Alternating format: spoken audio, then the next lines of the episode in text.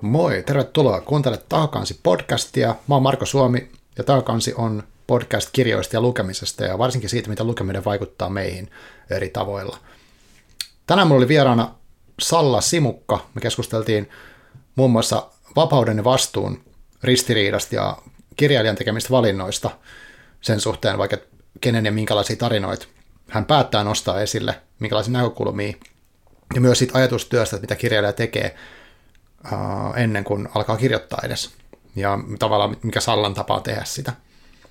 Ja keskusteltiin myös hänen uudesta lukitut kirjastaan, ja tota, se oli oikeastaan meidän kantava teema, että lukitut kirjan kautta käytiin läpi näitä asioita. Mutta toivottavasti tykkäät jaksosta, ja jos tykkäät, niin pistä ihmeessä jakoon kaverille, ketä voisi myös kiinnostaa nämä teemat. Kiitos sulle, moi! No niin, moikka kaikille tervetuloa taas takaisin podcastiin jälleen kerran Zoomin ääressä. Ja mulla on vieraana tänään kirjailija Salla Simukka. Tervetuloa Salla. Kiitos, tosi kiva olla täällä Takakasi podcastin vieraana. Joo, kiva kun tulit. Tuossa just juteltiin etukäteen, että tavallaan äh, niin Twitterin kautta tiedetään toisemme sillä tavalla, niin kuin, että, että naama ja se nimimerkki on tuttu, mutta muuten sitten ei ole. Ja sitten ehkä hämääkin vähän, että, että tietääkö ihmisen vai ei. Varsinkin, että kirja, kirja Twitteriä, kun seuraa paljon, niin siellä on paljon sellaisia naamoja, joita niin kuvittelee tuntevansa. Se on kiinnostava ilmiö. Kyllä, ja sitten sit vähän tota, sellainenkin, että kun monesti tuolla kirjamessuilla ja muissa tapahtumissa pyörii, niin sitten mäkin saatan sujuvasti moikkailla sellaisia ihmisiä, että mä tajuan sitten, että mm. enhän mä tota ihmistä oikeasti tavannut Joo. koskaan ennen, mutta mä tunnen sen, koska se on kirjablokkari tai koska sillä on podcasti tai Just. sitä tätä tai tuota ja naama on tuttu, mutta toisaalta mä luulen, että ei semmoisessa ympäristössä ihmiset ei kauheasti pane mm. pahakseen sitä, jos kirjailija moikkaa. En mäkään usko, olen vaan innoissaan. Joo. Mutta tota, tosi kiva, kun olet päässyt tähän mukaan. Mehän tänään on tarkoitus puhua sun tuoreesta kirjasta Lukitut. Mutta tota, ennen kuin mennään siihen, niin haluaisitko esitellä itsesi, koska voi olla, että niin teoriassa joku ei tietäisi niin kuin sinua vielä, niin haluatko, mitä haluaisit kertoa itsestäsi ensin? Mä olen siis tamperelainen kirjailija ja tota, esikoiskirja Kun enkelit katsovat muualle ilmestyi vuonna 2002 kirja täyttää siis tänä vuonna 18 vuotta, mm. tulee täysi-ikäiseksi. Aika, aika hurjalta tuntuu, koska Joo. välillä on sellainen olo, että ihan just eilenhän se ilmestyi. Kirjoja on ilmestynyt yhteensä tuommoinen parisenkymmentä kappaletta ja etupäässä ehkä nuorille ja nuorille aikuisille, mutta sitten olen kirjoittanut myös lapsille ja, ja aikuisillekin, mm. että, että tavallaan löytyy aika laidasta laitaan tota, tuotantoa ja varmaan mut parhaiten tunnetaan Lumikki-trilogiasta, punainen kuin verivalkea kuin lumi, musta kuin eepenpuu, jotka mm. on käännetty myös tuommoiselle suunnilleen 50 kielelle. Että, että se on varmaan se, että mihin kirjasarjaan mun nimi yleensä yhdistetään kaikkein eniten. Joo, se ihan mieletön. Sä tuossa näytitkin tai et kerroit, että sulla on sun taustalla nyt, mikä ei näy siis kuulijoille, mutta on hylly, missä on sitä lumikikäännöksiä hirveä kasa. Ja tota, 50 kieltä on ihan älytön määrä mun mielestä. Ja, ja on se ihan järjetön, niin. ei sitä pysty itsekään jotenkin niin. ymmärtämään. Joo, kyllä. Ja oliko se vielä niin, että oli tuossa Lumikissa tehty te, te, te, tekemässä myös niin kuin elokuvaa tai tällaista? No kyllä sitä, se, se, on suunnitteilla tuolla, tuolla Hollywoodissa tällä hetkellä ehkä Eh, ehkä painopiste olisi enemmän tuommoisen TV-sarjan puolella, mutta et mm. katsotaan mitä tapahtuu, niin. että nyt on jännittäviä ja epävarmoja aikoja niin kuin monessa mielessä ja mm-hmm. sitten tuolla Hollywood-puolella kaikki, kaikki on vähän sellaista, että siinä vaiheessa kun se näkee sitten oikeasti tuossa tietokoneen ruudulla tai valkokankaalla, niin sitten tietää, että no kyllä se ihan oikeasti tapahtuu, mutta toivotaan. Mm, joo, joo, kyllä mahtavaa. Ja, se, ja sitten äh, niin kuin mä tässä tavallaan se, mitä me tähän päädyttiin, niin mä sain, tota, mä sain Tammelta, eli tämä disclaimerina pitää sanoa, niin kuin, että mä sain tämmöisen niin arvostelukappaleen sun kirjasta, eli tästä lukituista. Ja sitten mä rupesin vasta niin kuin, oikeastaan perehtyä, että niin kuin, mitä kaikkea sä ootkaan tehnyt sen kirjan lukemisen jälkeen. Sitten mä olin että okei, okay, mä en ole niin kuin, tiennyt juuri mitään. Mulla on muutenkin hirveästi aukkoja kirjasivistyksessä ja varsinkin niin kuin, kotimaisten kirjailijoiden, varsinkin, niin kuin, että vaikka sä et ole niin kuin YA-kirjailija sillä tavalla niin kuin, vaan kirjailija, tai miten se haluaa sanoa, mutta silti niin kuin tavallaan koko tämä maailma on niin kuin mulle tosi vieras. Ja sille vähän hävettääkin, että mä en niin kuin tunne vaikka lumikkiikaan. mutta onneksi no, on mahdollista tutustua. Ei sitä, ei sitä tarvitse mitenkään, mitenkään häpeillä. Mm. Ja sitten siis siihen on tottunut myös, että että Suomessa kuitenkin, no kyllä mä voisi kuitenkin niin kuin silleen sanoa YA-kirjailijaksi, mm. että se on kuitenkin se, mistä mut varmasti parhaiten tunnetaan, ja jos siis kuulijoille on vieras tämä termi YA, niin se tarkoittaa siis young adult, mm-hmm. eli nuorten aikuisten kirjallisuutta, eli ikään kuin nuorten kirjallisuutta joo, mutta ehkä sinne vähän niin kuin vanhempaan päähän mm. ikään kuin painottuen, että tuolta sanotaan 15-vuotiaista mm-hmm. lähtien, ja sitten yläikärajaahan ei niin. kirjallisuudelle onneksi ole olemassa, onneksi. että, että ihan saa lukea vaikka, vaikka kuinka vanhana halutessaan. Mutta kyllä mä itsekin se huomannut, että ei Suomessa kauhean hyvin tunneta välttämättä mm. niin kuin kotimaisia KYA-kirjailijoita, ja se on tavallaan vähän sääli, koska mä koen, mm. että, että kuitenkin YA-kirjoilla olisi annettavaa myös niin kuin vanhemmallekin lukijakunnalle aika paljon, että, että ihan kaikkia kannustan kyllä tarttumaan YA-kirjoihin rohkeasti. Joo, mä oon itse samaa mieltä, ja tämä oli mulle silleen uutta, tuossa viime vuoden keväällä, mm, niin toi Magdalena Hai oli tässä podcastissa vieraana, ja meillä oli tavallaan tämmöinen YA-teemajakso, ja me puhuttiin just tästä niin kuin koko ikään kuin genrestä tai tämmöisestä niin kuin luokittelusta, mitä se tarkoittaa ja mitä annettavaa silloin vaikka niin kuin mun ikäiselle. Että mä oon niin kuin ehkä old adult-sarjassa jo, että mä oon niin 44V, mutta silti äh, niin kuin lu, on lukenut useita noita kirjoja sen jälkeen ja tavallaan sitten siinä on just se tunnelma, että, että m- miksi ei, niin kuin, että mm. enem, kyllä mä tosi paljon saanut irti. Ja myös tässä lukituskirjassa, mistä mulla on paljon ehkä kommentoitavaa tässä, mutta uh, tosiaan tämä on ihan tuore, tuore sun kirja, tämä lukitut, niin mitä sä niin kuin, Miten sä introisit sen jollekin semmoisen, ketä ei ole vielä siitä kuullut, tai mitä sä haluat siitä sanoa? No tota, Lukitut on kirja, joka alkaa siitä, että, että 50 nuorta, jotka on iältään tuommoisia 16-17-vuotiaita, niin heidät käydään hakemassa kotoa ja heidät viedään vankilaan. Ja näille nuorille kerrotaan, että heidät on tuotu sinne vankilaan sen takia, että on pystytty laskemaan todennäköisyys sille, että he tulevat jossain vaiheessa elämäänsä tekemään sellaisen rikoksen, josta he joutuisivat vankilaan. Ja tämä on ikään kuin heidän viimeinen mahdollisuutensa nyt jotenkin välttyä siltä tulevalta vankilatuomiolta sillä, että nyt kun he ovat täällä, niin jos he pystyvät siinä vankilaoloaikanaan selvittämään sen, että mikä se heidän tulevaisuuden rikoksensa on, katumaan sitä, niin silloin he pääsevät pois sieltä.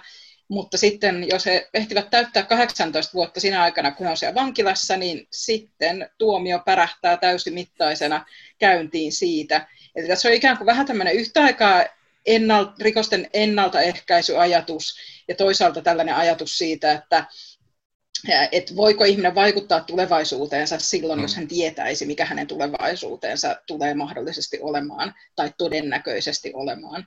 Ja tota, tässä on viisi näkökulmahenkilöä, viisi kertojaa ja heidän kaikkien kannalta seurataan niin kuin tätä elämää tuolla vankilassa. Ja ihan kirjan alkusivuilla käy jo ilmi, että, että yksi näistä viidestä tulee jossain vaiheessa kuolemaan. Ja sitä, että kuka se on, niin sitä joutuu odottelemaan sinne ihan kirjan loppuun saakka ja myös sitä, että millä tavalla ja missä yhteydessä se kuolema tapahtuu.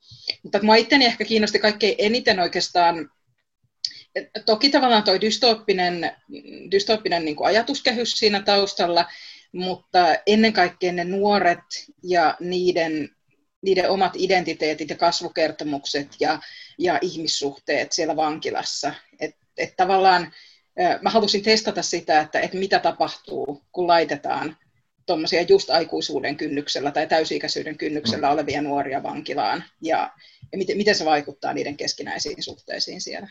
Aivan, joo. Tuo on kiinnostavaa, että sanot tuolle, että, että halusit testata.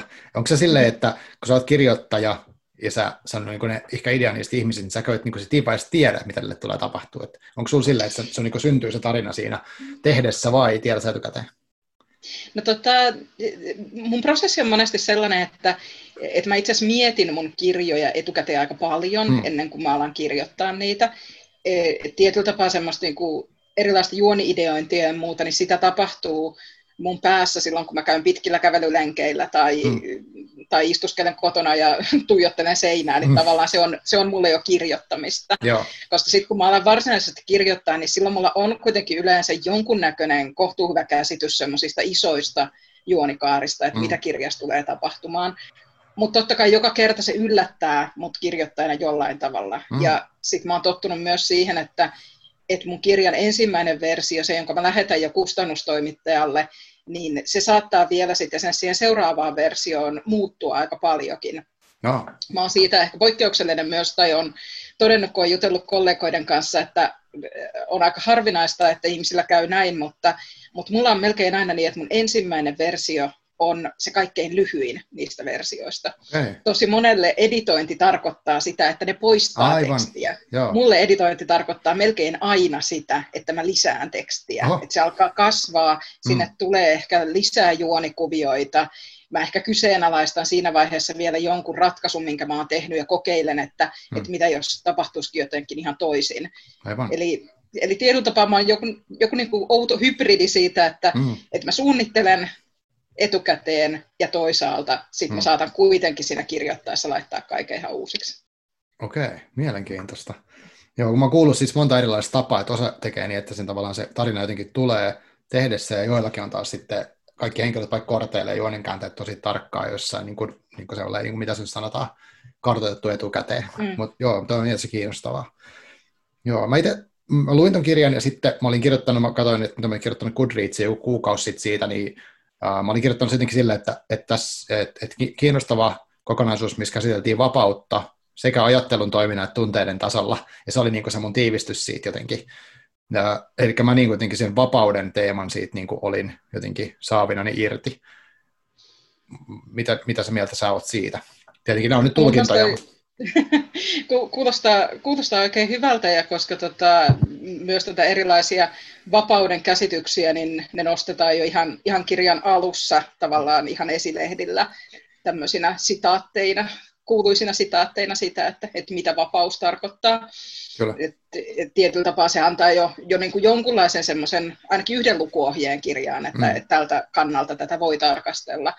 Ja, ja toi on mun mielestä tosi, tosi hyvä toi vapauden teema siinä mielessä, että koska mä ajattelen, että, että meillähän on tavallaan niin kuin, meillä on monenlaista vapautta. Meillä on vapautta jostakin ja sitten meillä on vapautta johonkin. Mm-hmm. Ja nämä voi olla kaksi tosi eri asiaa. Se, että ihminen on vapaa jostakin, hän on vapaa vankilasta tai hän vapautuu pakkoavioliitosta tai muusta, mm. että häneltä niin kuin, tavallaan poistetaan ne, ää, ne pakko-olosuhteet, jotka on ollut. Että se on silloin vapautta jostakin, mutta että onko hänellä siitä huolimatta silloin välttämättä vapautta johonkin. Mm. Tätähän on paljon kyseenalaistettu esimerkiksi silloin, kun ihmiset pääsee vankilasta, että että et minkälaisia turvaverkkoja heille järjestetään silloin, millä tavalla pystytään mm. niin kuin, turvaamaan se, että se ihminen, joka ei enää ole vankilassa, pystyy oikeasti elämään vapaata elämää. Ja sitten samanaikaisesti voidaan kysyä, että minkälaista vapautta johonkin on ihmisillä, joilla esimerkiksi ei ole paljon varallisuutta, mm. tai jotka on pitkäaikaissairaita, tai joilla on mielenterveysongelmia. Minkälaista se vapaus on heille? Ja, ja no, on ehkä myös sellaisia kysymyksiä, joita mä ainakin toivon, että ainakin osalle lukijoista herää myös, kun ne lukee tuota, tuota lukittuja, että pohtii ehkä, että mi, mi, mitä se vapaus tarkoittaa noille kenellekin noista henkilöhahmoista. Kyllä. Toi on tosi tavallaan niin kuin, mulla tuli sellainen olo, kun mä luin myös sitä kirjaa, että tässä on niin kuin jotenkin, okei, okay, vapausteemahan on tosi ajaton, mutta sitten myös on helppo keksiä tosi selkeitä yhtymäkohtia niin kuin just tähän, tähän hetkeen, eikä pelkästään tulevaisuuteen. No esimerkiksi nyt toi, mitä sanoit tuosta vapaudesta, niin on tämä maskikeskustelu, mitä just nyt käydään, mikä ei ole vielä ratkennut. Mutta että vaikka just, että jos ei ole rahaa, niin mitä sitten tehdään tuollaiselle asialle, että jos on pakko vaikka tämmöinen asia hankkia. Uh, mutta tuosta kirjan kannalta ehkä sitten se oli myös, että tavallaan, että jos uh, ne nuoret musta niin kuin tavallaan pakotettiin semmoisia niin kuin, uh, tietynlaisia, oli, no ei voi spoilata, mutta että uh, semmoinen ristiriita tavallaan sen, että, että tietyllä lailla uh, jotkut vanhem, vanhemmat tai aikuiset oli ikään kuin linjannut näiden henkilöiden puolesta, että ei nyt tä, meitä tämmöiseen niin kuin, mm. vähän niin kuin tilanteeseen ja, ja, ja siihen liittyy semmoinen niin kuin, taas tosi e- eettisesti kyseenalainen juttu, ja sitten, sitten ne nuoret niin kuin, laitettiin tosi vaikeiden valintojen eteen niin kuin ihan yksin, ja tavallaan keskenään ratkaisee sitä koko juttua. Mm. Niin mulla tuli siinä mieleen tosi paljon vaikka tämä uh, tämä ilmastonmuutoskeskustelu, mm. jotenkin mitä netistä näkyy, että, että on niin kuin, uh, tuntuu välillä siltä, että on niin hirveä kuilu siinä, että, että vanhemmat saattaa sanoa, että no mitä te möykkäätte siellä jossain eduskunnan edessä, että, että niin kuin, antakaa meillä rauhassa, ja taas nuoret on taas sit kokee, että, niin kuin, että he ovat täysin yksin tämän niin kuin, asian kanssa, että ketään ei kiinnosta. Ja sitten kuitenkin mm. on kyse valtavista niin kuin, isoista haasteista, mikä pitäisi sitten itse ratkoa. Tai sitten joku tämmöinen, että pitäisi, niin kuin, no vaikka nuorena tyypillisesti pitää tehdä joku iso päätös, mihin haluaa vaikka opiskelee, jos pystyy tekemään semmoisen valinnan, että mihin niin kuin haluaisi. Niin tavallaan kaikki on silleen, ja paineet aika kovat siinä, siinä niin kuin, vaikka ei ole niin kuin ehkä sit, niin kuin tilaa tehdä niitä valintoja ihan aidosti. Kyllä, kyllä. Ja sitten siis tietysti, että meidänkin yhteiskunta painottaa kuitenkin aika lailla sitä yksilönvapautta ja mm. sitä, että, että kuinka yksilöllä on, on vapaus tehdä erilaisia asioita ja mahdollisuus tehdä erilaisia asioita. Ja sitten jos mä mietin, että kun esimerkiksi noita mm, lukittujen henkilöhahmoja, mm. siellä vaikkapa sellainen ö, tummaihoinen poika kuin Kaspian, mm. ja tavallaan, että mitkä, mitkä on hänen mahdollisuutensa ja mitkä on hänen vapautensa suomalaisessa yhteiskunnassa, mm. jossa kuitenkin valtaosa väestöstä – on valkoihosia ja Joo. jossa hänet tullaan aina kohdatuksi tavallaan se ihonvärinsä kautta, halusi mm. hän tai ei. Joo. Ja, ja tietyllä tapaa se, että, että miten, mi, miten sä siinä toteutat itseäsi mahdollisimman vapaasti. Ja sitten kun siihen tulee vielä lisäksi paineita esimerkiksi omilta vanhemmilta, mitä mm. vanhemmat haluaa susta, Joo. mitä ne odottaa susta, ja niihinkin paineisiin saattaa itse asiassa myös liittyä se ihonväri, mm. että tavallaan on, on suuret toiveet siitä, että, että nyt sinusta tulee se, joka murtaa kaikki, kaikki rajat ja kaikki Joo. ennakkoluulot. Ja sitten taas, jos Kaspian itse haluaisikin jotain aivan toisenlaista mm. tulevaisuudeltaan, niin miten, miten tuommoisten asioiden kanssa tasapainoilee. Tai sitten kirjan henkilöistä Johannes, jolla on tota, yksihuoltaja äiti, jolla on alkoholiongelma, mm niin tavallaan, että minkälaiset vapauden rajat Johanneksella on ollut mm. kasvaessaan mm. ja minkälaiset hänellä on mahdollisuudet elämässään toteuttaa itseään ja unelmiaan, niin, niin tämmöisiä kysymyksiä sitä niin kuin miettii itsekin tosi paljon tietysti tuossa kirjoittaessa, Joo. että jotenkin toivoisi toivois tietysti aina, että, että uudella sukupolvella olisi paremmat mm. mahdollisuudet ja enemmän vapautta kuin no. mitä vaikkapa meidän sukupolvella on ollut, mutta mm. mä en tiedä, että onko se aina kauhean realistista ajatella, että, että näin mm. tulee tapahtumaan. Niinpä, niin tai sitten toisaalta tylysti todeta vaan, että no hei, kaikillahan on samat, että miksi et vaan tee, että, että se mm. niin kuin äärimmäinen yksilövapausjuttu on usein sitä, että sit se paine on pelkästään yksilöllä ja, ja sitten ei oteta huomioon niin näitä. Mutta tuossa oli musta kiinnostavasti, että, niin kuin, että noilla hahmoilla oli just erilaisia tällaisia niin kuin, joko niin, sellaisia asioita, mikä näkyy päälle päin, että ne, voi, niin kuin, ne joutuu leimatuksi ikään kuin sen, sen ryhmänsä kautta, tai sitten vaikka tämä kasvatuksellinen tai niin kuin sen kotipaikka, mikä se nyt on, niin kuin kotitaustaero. Mm. Esimerkiksi siinä oli kahden henkilön suhdetta, missä toisella oli täysin erilainen se perhe, niin kuin sä äsken sanoit, toisella oli niin kuin, tollainen ja sitten toisella oli ihan erilainen, niin miten he pystyy, pystyykö he ymmärtämään toisiaan ja miten, missä se niin kuin näkyy sitten se semmoinen ero, mihin ei pysty itse ollenkaan vaikuttaa, niin se oli kyllä taas kiinnostava näkökulma tuohon. Ja kyllä mä oon nyt, nyt jotenkin itsekin tosi paljon miettinyt tätä, tätä yksilönvapautta liittyen nyt esimerkiksi tähän, tähän koronakeskusteluun ja, mm. ja siihen, että, että tavallaan niin tosi suuri epävarmuus siitä, että mitä syksy tuo tullessaan. Mm. Mä esimerkiksi itse kuulun koronasuhteen riskiryhmään mm. ja tavallaan mä voin ajatella, että totta kai mä voin itse omilla teoillani ja omilla valinnoillani vaikuttaa niin kuin moneen asiaan ja näin ja tavallaan niin kuin turvata itseäni niillä omilla ratkaisuilla, mm. mutta samanaikaisesti mä oon tosi riippuvainen siitä, että, että miten muut ihmiset toimii niin. ja minkälaisia ratkaisuja he tekee elämässään. Ja mä huomaan, että, että tämä on itse asiassa aika, aika jännä tunne, että ei ole, ei ole tätä ennen kokenut niin voimakkaasti mm. tällaista, että tajuaa, että se oma, omakin niin terveys ja hyvinvointi onkin niin riippuvainen myös muiden ihmisten ratkaisuista. Tai ainakin se, että, että kuinka eristäytynyttä elämää joutuu viettämään, mm jos toiset ihmiset kokee, että heidän ei tavallaan tarvitse noudattaa tiettyjä suosituksia mm. tai, tai tiettyjä varotoimenpiteitä, niin tavallaan jokainen tartunta, mikä Suomessa on, kaventaa esimerkiksi mun omaa vapauttani, mm. koska sitten jos niitä tartuntoja on tosi paljon, silloin se tarkoittaa sitä, että, että se oma elinpiiri täytyy laittaa tosi pieneksi ja tosi mm. kapeaksi. Aivan. Ja si- siihen mä en voi niin kuin omilla niin. toimillani varsinaisesti vaikuttaa mitenkään. Aivan. Ja, ja jotenkin mä luulen, että tässä on, t- tässä on jonkinlainen paralleeli kyllä aika moniin asioihin itse mm. asiassa. Ja on tehnyt ehkä ihan hyvääkin joutua huomaamaan tämmöinen mm. myös tosi omakohtaisesti. Niinpä, niinpä. Joo, joo, sä et voi vaan päättää sitä. Ja, ja, ja sitten varmaan tuossa on myös sitä, tai niin kuin tässä nyt on tosi paljon vaikka mitä asioita, mitkä on ihan uusia, niin kuin kevääs ollut, mutta se, että, että myöskin niin kuin me vahditaan toisiamme. niin kuin tavallaan mm. tässä, tässä kirjassakin on tämä, että on niin kuin osa niistä, tai siis suurin osa niistä on ensin niin kuin vankeja, ja sitten oli mahdollisuus ikään kuin yletä siinä semmoiseksi niin kuin, niin vähän niin kuin keskitysleirivankilavartija, mm. semmoinen, että saa niin kuin roolin, että sä päästkin vahtiin niitä muita henkilöitä, niin sekin vaikutti sitten siihen, miten niiden suhteet muuttu. Mutta musta tässäkin on niin tuossa mitä sä sanot, on niin kuin just sitä, että uh, tai osa ihmisistä ikään kuin, vaikka somessakin, niin ikään kuin vahtii muita ja toivoisi, että mm. toiset käyttäytyy tietyllä tavalla ja haluaa niin kuin eri tavoilla uh, vaikuttaa siihen, että vaikka että pitäkää maskeja tai turvavälejä tai kaikki tätä, ja sitten ja sitten toki se on se toinen vaihtoehto, toiset on sitten, että ei kiinnosta yhtään, ja sitten siinäkin helposti tulee semmoinen jännä asetelma, että niinku, mutta sellaista aitoa kontrollia ei ole, että tuossa kirjassa taas oli, että siellä tosiaan niin toisille annettiin valta sitten yhtäkkiä niin kuin vaikuttaa toisten elämään, ja sitten siinä, että miten se sitten vaikuttaa vaikka kahden henkilön suhteeseen, jos toisesta tuleekin vartija. Joo, joo, joo tämä oli sellainen, sellainen twisti, jonka mä niinku ihan ehdottomasti halusin, mm. halusin tuohon kirjaan mukaan, että, että tässä, tässä siis eletään tavallaan niinku sellaisessa Suomessa, joka No se voisi olla ehkä lähitulevaisuutta, mutta ehkä mä itse ajattelen niin kuin näin, että se on, se on vähän niin kuin vaihtoehto nykyisyyttä. Ehkä niin kuin sellaista nykytodellisuutta, jossa ehkä aiemmin lainsäädännössä olisi tehty jotain tiettyjä ratkaisuja mm. ja, ja sitten oltaisiin päädytty niin kuin tämän kaltaiseen tilanteeseen. Kyllä. Mutta tavallaan, että ei, ei olla siis missään niin kuin jossain kaukaisessa, mm. kaukaisessa skifitulevaisuudessa, vaan hyvinkin niin kuin tämän päivän kaltaisessa kaltaisessa todellisuudessa, mutta että tässä tämä vankila, johon nämä nuoret viedään, niin se on siis täysin automatisoitu, eli siellä ei mm. ole ulkopuolisia vartioita, siellä ei ole mitään ulkopuolista henkilökuntaa, mm. ja että et tavallaan nämä nuoret siellä itse tekevät kaiken, he siivoavat, he kokkaavat, he, he huolehtivat niin kuin siitä mm. ylläpidosta siellä, ja sitten tosiaan jossain vaiheessa osa heistä pääsee ylenemään tällaiselle toiselle tasolle, jossa he saavat erilaisia oikeuksia ja mahdollisuuksia.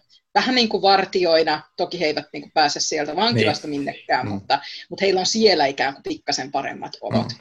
Ja, ja tämä oli sellainen, jonka mä, jonka mä ihan varhaisessa vaiheessa päätin, että, että tämän kaltaisen mä haluan tähän, koska, koska musta on jotenkin kuumottavaa miettiä sitä, että, mm. että miten ihmiset toimisivat tuollaisissa tilanteissa mm. ja, ja, ja minkälaisia asioita se, se nostattaa ihmisessä, minkälaisia ehkä pimeitäkin puolia sieltä mm. saattaa alkaa löytyä.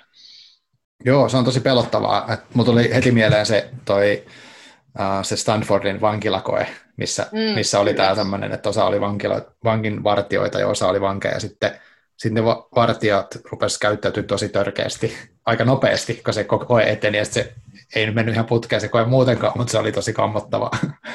Se oli jo, sitähän on siis kyllä toki, toki kritisoitu sitä koetta Joo. siitä, että, että ikään kuin se koeasetelma ei ole ollut mm. niin kuin, mitenkään puhdas ja Just tavallaan niin. se, että että se, että, että kun sitä on ehkä käytetty myös tämmöisenä esimerkkinä siitä, että kuinka, kuinka jokainen meistä tilaisuuden tullen saattaisi käyttäytyä toisia ihmisiä kohtaan Joo. hyvin epäinhimillisellä tavalla, mutta ehkä sitä voi myös vähän kyseenalaistaa, että tapahtuisiko näin ihan oikeasti, mm, niin. vai että onko tämä koeasetelma ollut jo niin kuin lähtöjään sen verran painottunut ja vääristynyt, mm-hmm. että se on tuottanut näitä, näitä tiettyjä tuloksia, ja ja se oli ehkä myös sellainen, mitä mä niin halusin tuossakin kirjassa ehkä osin myös kyseenalaistaa, että mm. et, tapahtuuko semmoista korruptoituneisuutta väistämättä kaikille. Aivan.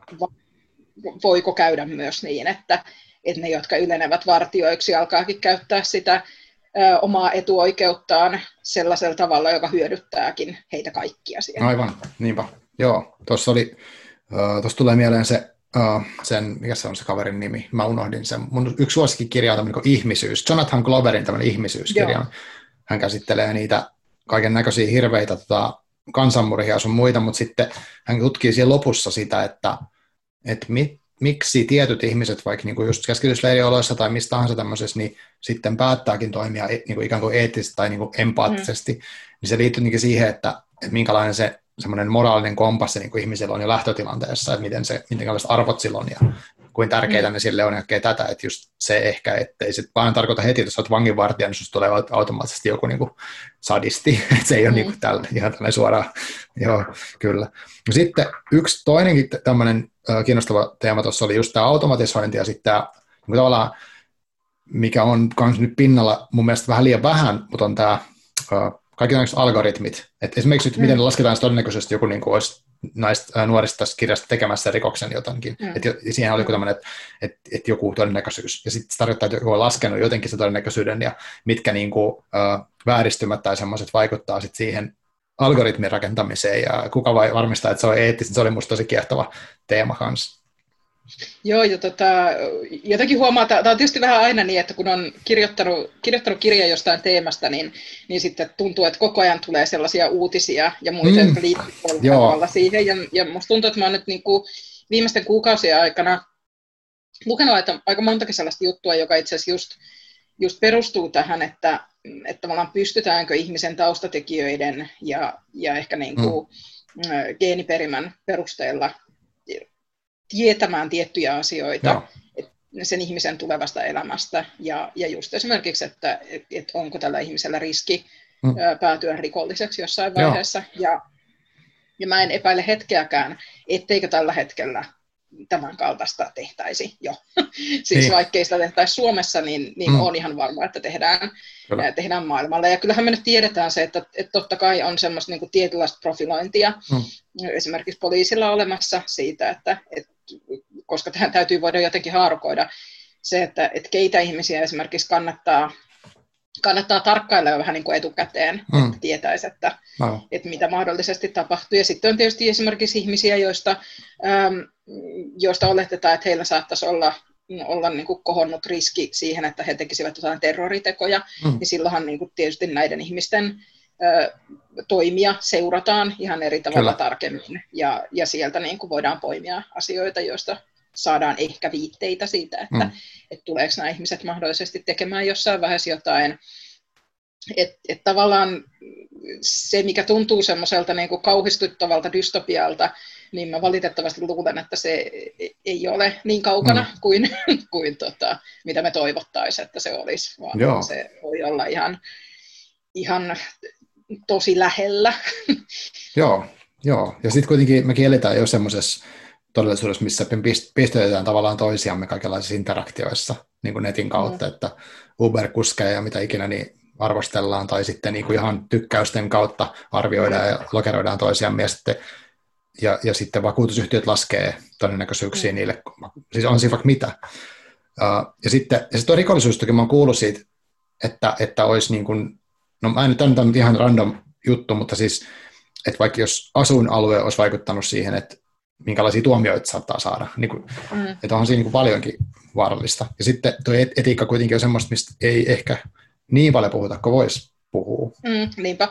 Ja sitten tietysti siis, ja ehkä nyt varsinkin, varsinkin muissa maissa ja esimerkiksi nyt Yhdysvalloissa on paljonkin puhuttu siitä, että et saako, mm, saako muut kuin valkoihoset esimerkiksi niin kuin pidempiä tuomioita samanlaisista rikoksista tai, no. tai herkemmin ylipäänsä tuomioita, ja siitä on aika paljon tutkimustuloksia, että, että mm. näin on. Ja, ja tietysti tällaiset asiat myös niin kuin vaikuttaa, Kyllä. vaikuttaa aika paljon siihen, että, että mikä meidän käsitys on siitä, että, että ketkä ovat todennäköisempiä ihmisiä tekemään rikoksia kuin mahdollisesti jotkut toiset Niinpä. ihmiset. Ja että ehkä, ehkä senkin takia mä, jotenkin, mä halusin tähän kirjaan myös, myös, että nämä viisi keskushenkilöä ainakin toivon, että ne lukijasta vaikuttaa myös oikeasti aika epätodennäköisiltä rikoksentekijöiltä, että et kellään heistä ei ole, ei ole kuitenkaan niin kuin sen kaltaista taustaa, josta voisi vetää aivan suorat johtopäätökset, niin kuin ikään kuin sellaista, että olisi ollut jo mm. erilaista pikkurikollisuutta ja, mm. ja mahdollisesti niin kuin varastelua tai, tai huumetaustaa tai, tai muuta tällaista. Mä myös ehkä koen, että koska jos mä olisin lähtenyt niin kuin sen kaltaiselle sen kaltaiselle linjalle tuossa kirjassa, niin siitä olisi helposti tullut enempi semmoinen joku niin kuin sosiaalipamfletti, mm. että, ja, ja myös ehkä, että haluanko mä, ää, tai koenko mä edes, että, että mulla on taitoa tai oikeutta kertoa sen kaltaisten ihmisten tarinoita, mm. jotka on jo nuoresta saakka aika pitkälti siellä vähän niin kuin lain toisella mm. puolella. Aivan. Ja, ja sen takia niin kuin mieluummin halusin tuohon sen kaltaisia nuoria, joista ei välttämättä tosiaan päälle päin pystyisi mm. yhtään ajattelemaan, että, että he tulisivat joskus rikoksia tekemään. Joo. Ehkä myös niin, että lukijalla voi olla niin kuin suurempi mahdollisuus ajatella, että, että tuo voisin olla minä. Just niin, aivan. Joo. Miten sitten muuten, tuossa tuli vähän mieleen se, että kun sä mietit, tota, että onko sulla oikeutta tai mahdollisuus kirjoittaa tietynlaista tarinaa, niin sitten kuitenkin Uh, tämäkin on yksi keskustelu, mikä on minusta jotenkin jännittävä, että et, et kenestä vaikka sä saat sun mielestä kirjoittaa, että et, niin kuin, uh, kun tässäkin niillä ihmisillä on erilaisia niin kuin, taustoja ja ominaisuuksia, sen, mä en mennyt hirveän detaili, ettei spoilata, mutta että voi kuitenkin sille, että, että voi ajatella, että he edustavat niin kuin, jotenkin ö, osa marginaalia ja osa niin kuin, tavallaan valta, enemmän valtaväestöä, niin miten sä oot ajatellut tuonne, että okei, että sä sanoit, että sä et niin tietynlaista taustasta niin haluaisi lähteä mm. kirjoittaa, mutta onko sä rajannut itsellesi jotenkin sen, että nämä on ne, mistä mä voin ja nämä on ei? En, en, en mä nyt toki ole siis mitenkään niin kuin rajannut ja ainahan se, äh, ainahan se on niin kuin kirjasta ja tosi paljon mm. niistä henkilöhahmoista kiinni, että, että minkälaiset henkilöhahmot alkaa vähitellen muotoutua siihen kirjaan, mutta että siis toki mä mietin, mietin niin kuin tämänkin kirjan kohdalla sitä, että koska tosiaan nämä, näitä kaikilla henkilöhahmoilla voisi sanoa, että on on jonkunlaista semmoista niin kuin vähemmistöidentiteettiä mm. olemassa tavalla tai toisella. Ja tietenkään mä en edusta itse näitä kaikkia vähemmistöidentiteettejä, mm. mitä täällä mm. kirjassa on tarjolla, enkä voiskaan. Mm. Äh, Mutta mulle itselleni kuitenkin kirjoittajana on tärkeää tehdä sellaisia kirjoja, joissa on, on tosi monennäköisiä hmm. henkilöhahmoja, että siellä näkyy se diversiteetti, joka kuitenkin näkyy meidän yhteiskunnassa, joka näkyy meidän nuorissa. Mutta samanaikaisesti toi on, mm, toi on tosi semmoinen maaperä, jossa täytyy olla tosi tarkkana sen kanssa, että, että miettiä ehkä jokaisen henkilöhahmon kohdalla, että, että vahvistanko mä tällä jotain sen kaltaista stereotypiaa tai tarinaa, jota ei pitäisi vahvistaa tai jota mm. mä itse koen, että, että se on haitallista mahdollisesti. Mm. Äh, voinko mä tuoda, tuoda siihen jotain semmoisia sävyjä, jotka esimerkiksi jollain lailla monipuolistaa sitä kuvaa, mm. mitä erilaisista ihmisistä on ollut. Ja myös mä ehkä ajattelen näin, että, äh, että mä, mä ainakin toivon, että mun kirjat ja mun kirjojen henkilöhahmot on myös tavallaan kutsuja kirjoittamaan itse. Mm. Eli ikään kuin se, että että mä tiedän, että, että tosi monelle nuorelle lukijalle on tärkeää se, että he voivat jollain tavalla tunnistaa itsensä kirjan sivuilta. Ja. He voi tunnistaa itsensä sieltä, että okei, tuo, tuo voisin olla minä, tai mä koen, että mä olen niin kuin tuo henkilöhahmo. Ja että se voi avata myös sellaisen mahdollisen ajatuksen siitä, että hei, että koska mä näen itseni kirjan sivuilla, mä voisin myös itse kirjoittaa. Mä voisin itse tuoda tämän mahdollisesti mun tarinani tai jonkun ihan täysin muun tarinan ää, lukijoille et, et ikään kuin mä ainakin toivon itse niin, että et jos mä kirjoitan jostain vähemmistöhenkilöstä, niin se, että mä en tavallaan sulje mitään ovea, vaan mä avaisin mahdollisesti lisää ovia Joo. erilaisille äänille, erilaisille tarinoille. Ja koska mä itse uskon niin kuin ainoastaan siihen, että, että jotta se kuva monipuolistuu, niin se vaatii sitä, että niitä tarinoita ja kertomuksia ja kertojia on tosi paljon. Mm. Ja sen takia jotenkin toivoisin, että, että se toimisi myös sellaisena kutsuna kirjoittamaan. Okei, okay, toi on mielenkiintoinen ajatus. Onko sinulla onko sul ollut tämmöisiä kokemuksia, että joku on sitten tullut myöhemmin vaikka kertomaan niin kuin jostain kirjasta, että he on niin kuin innostunut tuota kautta? Ky- kyllä mä siis ehkä ennen kaikkea tota, mun esikoiskirja, kun enkelit kasvavat muualle, joka mm. kertoo kahden tytön välisen rakkaustarinan ja oli silloin ilmestyessään 18 vuotta sitten niin aika mm. lailla ensimmäisiä kotimaisia mm. nuorten kirjoja, joissa ylipäänsä käsiteltiin Aivan. tämän tyyppistä rakkautta. Ja, ja siitä, siitä tulee siis yhäkin lukijapalautetta, mm. että se on selvästi osalle lukijoista tosi tärkeä kirja, ja osa on myös kokenut, että, että se on auttanut heitä itseään myös kirjoittamaan, ja no. tuonut sellaisen olon, että hei, että, että tämähän on myös tärkeää, Joo. Että kun, kun mä voin nähdä itseni kirjan sivuilla ja kuinka, kuinka voimaannuttavalta, kuinka mielettömän hienolta se tuntuu. Mm. Kyllä. Että jos mä voisin jollekulle muulle myös tuottaa samankaltaisia kokemuksia Joo. itse kirjoittajana, niin se olisi mm. mahtavaa. Niin, niin nämä on ollut kyllä tosi ilahduttavia. Että, mutta tota, mutta mä koen, että on, on, on, tämä on tärkeät keskustelua ja tämä on sellaista, jota ainakaan itse en haluaisi millään tavalla kuitata ihan vaan sillä, että, että no kyllä kirjailija saa mistä tahansa kirjoittaa mm. ja minkälaisista henkilöhahmoista tahansa. Kyllä mä koen, että kirjoittajalla ja kirjailijalla on myös vastuu siitä, just, että minkälaista, minkälaista kuvastoa hän tuottaa, minkälaisia mm-hmm. stereotypioita hän mahdollisesti tuottaa. Että ei kaikkea voi kuitata vaan semmoisella kirjailijan vapaudella. Tässä mm. tullaan taas tähän vapaus jostakin, Joo. vapaus johonkin.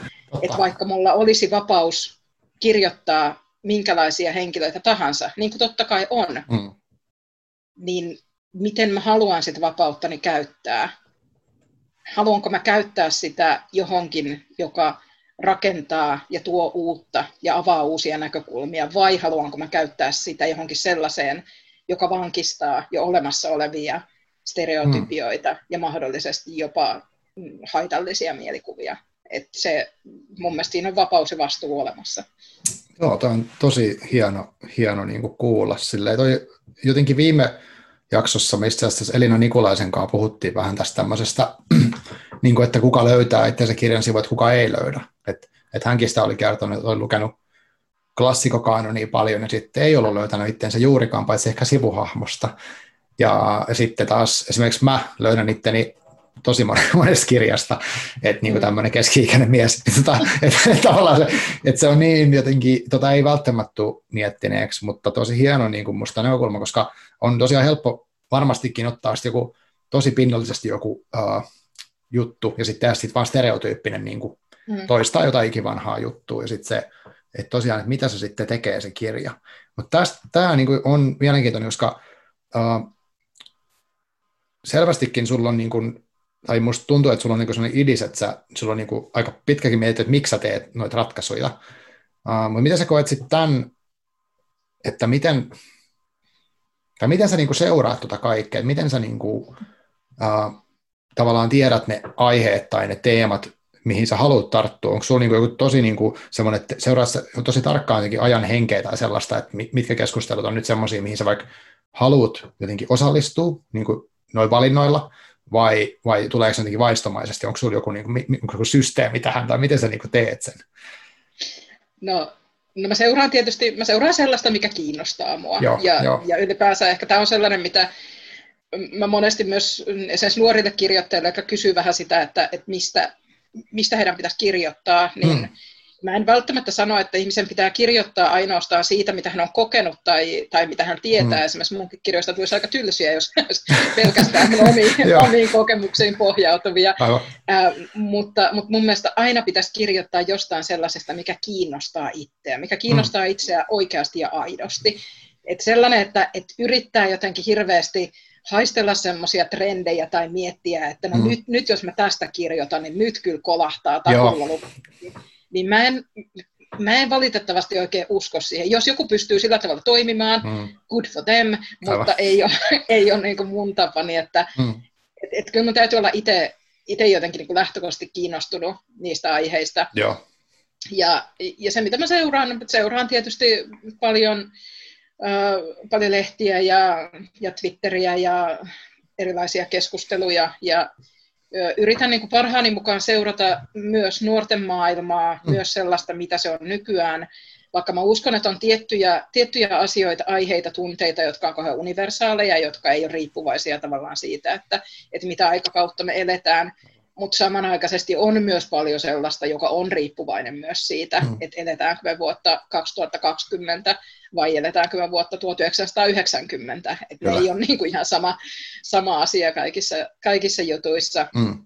Mutta että niissäkin niin, että, että tavallaan ne, mitkä mua itseäni myös ihan oikeasti ja vilpittömästi ja aidosti kiinnostavat. Mm. Et ei, ei, en mä koe myöskään, että mun nyt tarvitsisi välttämättä perehtyä johonkin sellaiseen, joka musta itsestä tuntuu lähtökohtaisesti kauhean vieraalta mm. tai sellaiselta, että mä en saa tuohon mitään otetta. Just mä luulen, niin. että silloin kävisi niin, että, että sitten jos mä kirjoittaisinkin sellaisesta, niin sitten siitä mm. tulisi vähän semmoinen pintapuolinen ja Niinpä. vähän semmoinen, että täti yrittää nyt miettiä hirveästi, mitä ne nuorisolaiset siellä, niillä on joko Minecrafti, jotain Minecraftia pelailee. että tavallaan että on, on ihan hyvä tietää myös ne, että, että mistä on itse oikeasti mm. ja vilpittävästi kiinnostunut ja, mm. ja mikä sitten on sellaista, jonka voi todeta, että joku muu on parempi kirjoittamaan tästä. Aivan, niinpä.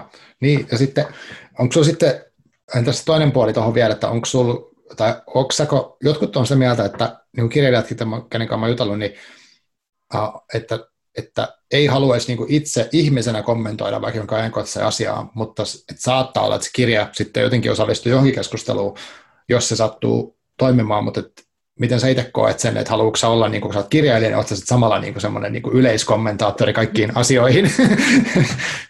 Äh, no siis ky- kyllähän mä sujuvasti yleiskommentoin vaikka ja mitä, mutta joo, tota, jo. kyllä mä huomaan itse sen, että, että esimerkiksi tuossa sosiaalisessa mediassa, mm. ää, niin e, e, en mä lähde kauhean paljon siellä oikeastaan keskustelemaan. Välillä se on vähän säälikin, että, että mä koen, että siellä toisaalta se keskustelu on välillä myös niin kärjistynyttä ja mm. kiihtynyttä, mm-hmm. että mä en, mä en myöskään välttämättä tiedä sitä, että, että toisinko mä itse siihen mitään erityisen keskeistä ja, mm. ja uutta ja tärkeää. Et en, ennemmin sitten, vaikka jossain sellaisissa aiheissa, jotka mä koen tärkeiksi, mä voin pyrkiä nostamaan sitten vaikka toisten ihmisten puheenvuoroja ja, mm. ja uudelleen twiitata jotain semmoisia twiittejä, jotka mun mielestä nostaa jonkun tärkeän pointin esiin. Ehkä myös sellainen, minkä on yrittänyt opetella, että ihan jokaiseen, jokaiseen internetkeskusteluun ei tarvi osallistua. Jos joku on väärässä internetissä, niin. voi vaan todeta, että hän on väärässä, voin siirtyä eteenpäin. Ja, ja ehkä myös itsellä on se ajatus, että, että koska mä kuitenkin pidän semmoista niin lukijan ja kirjan välistä kohtaamista, niin yksityisenä mm. ja tavallaan semmoisena vähän niin kuin pyhänä tapahtumana. Joo. Että mä en halua mennä kauheasti siihen väliin. Mm. Että mä en haluaisi, että silloin kun, kun lukija lukee mun kirjaa, että se tavallaan samanaikaisesti koko ajan näkisi mielessään mun kasvot ja kuulisi, että, että no mitä mieltä se Sallasimukka yksityishenkilö on nyt Just näistä näin. asioista. Koska tavallaan silloin se rikkoo sen lukijan ja, mm. ja kirjan välisen tietynlaisen symbioosin. Mm. jossa mun mielestä tapahtuu enemmän kuin pelkästään siinä kirjassa tai pelkästään siinä lukijassa. Että se on joku semmoinen, se, siinä, siinä on mun mielestä jotain semmoista mystistä, johon mä en halua mm. hirveästi lähteä itse sörkkimään jotenkin väliin. Että, että kyllä mä toivon, toivon, että jotenkin ne, si, siis kirjahan niin kuin väistämättä jollain tavalla heijastelee jotain osia kirjailijan maailmankuvasta mm. ja ihmiskäsityksestä ja muusta, koska jokainenhan me kirjoitetaan kuitenkin kirjat tietyllä tapaa itsemme kautta, ei sitä mm. pysty kirjoittamaan niin kuin jotenkin mistään, mistään muusta näkökulmasta mm. käsin. Että vaikka henkilöhahmot ajattelis hyvin eri tavalla kuin mitä mä ajattelen, tai toimis hyvin eri tavalla kuin miten mä toimisin, mm. niin silti siellä on joku semmoinen tietty maailmankuva tai eetos taustalla, Aivan. joka väistämättä on mun. Ja, mm. ja ehkä mä ajattelen, että se on, se on se mun tapani olla osa tätä keskustelua ja olla, olla osa semmoista hmm. ihmisten välistä kanssakäymistä niin kuin kirjojen tasolla. Joo.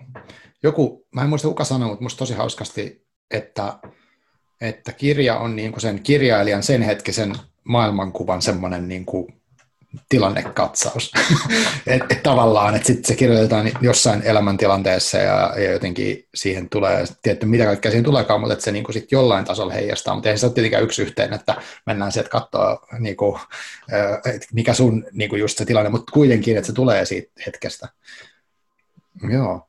Uh, mutta minusta on niin kuin, tavallaan hieno kuulla kuitenkin, että tavallaan, että sä niin kuin, olet miettinyt sitä vastuu- ja vapausjuttua tosi paljon, koska se, mä en ole varma, totta kai varmaan kaikki kirjailijat tekee omalla tavallaan ja, ja näin. Ja sitten ja lukijana, niin sitten sitä vaan niin ottaa vastaan, mitä se, mitä se sitten tulee, ja toki sitten on ne omat tulkinnat ja omat, niin kuin, ja musta on, mä samaa mieltä tuossa, että siinä on joku, mikähän se nyt onkaan se kummallinen juttu, mitä tapahtuu, kun se kirjan, ja kun itse lukee sitä kirjaa, niin siinä on niin jotain, jotain siinä tapahtuu, ja mä en niin kuin, esimerkiksi pysty sanottaa sitä täysin, että mitä vaikka koen, kun mä luen tuon kirjan, tai olen lukenut sen, niin, niin mä, mä poimin sitä asioita, vaikka tätäkin podcastia varten, että okei, nämä on, tulee mieleen tästä ja tälleen, mutta sitten mä en silti pysty kuvailemaan sitä, minkälaista mun mielestä oli olla siinä kirjan maailmassa mm. niin kuin sen ajan, ja sitten se on niin kuin ihan ok, että ehkä siihen ei halukkaan mm. niin kuin, tavallaan päästää ketään. Että nythän siinä väkisinkin siitä niin kuin poimii jotain, jotain yksittäisiä juttuja, ja, ja sitten niistäkin vielä valikoi, että mistä mä haluan edes puhua vaikka nyt, tai mitä mä nyt, niin kuin, mistä mä osaisin puhua mitään. Mm. Joo. Ja ehkä, ehkä just tämmöinen niin yhteiskunnalliseen keskusteluun liittyen vielä, että ää, et tosi monessa kohdassa mä myös ajattelen, että, että mä en välttämättä oikeasti ole se paras asiantuntija mm. jostain asiasta kertomaan Joo. tai puhumaan. Ja että vaikka mä olisin kirjoittanut kirjaa, niin esimerkiksi jonkinlaisia henkilöhahmoja tai mm. käsittelisin jotain aiheita, mm. niin en, en minä ole mikään asiantuntija niistä.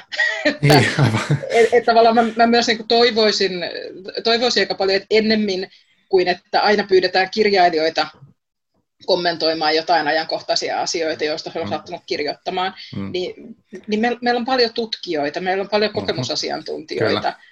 E, tavallaan ehkä ehkä nyt kun mä koen, että mä oon, mä oon sellaisessa, sellaisessa iässä ja, ja urassani niin kuin sellaisessa asemassa, että mulle tarjoutuu niitä foorumeita, jossa mä voin puhua mm, ja kyllä. jossa mä voin, äh, voin näkyä, mm. niin, niin tavallaan miettiä myös esimerkiksi sitä, että jos mua pyydetään johonkin tiettyihin juttuihin mukaan tai johonkin haastatteluihin mm. tai muihin, että milloin se on sellainen, jossa, jossa se, että juuri minä olen haastateltavana, on oikeasti keskeistä. Joo.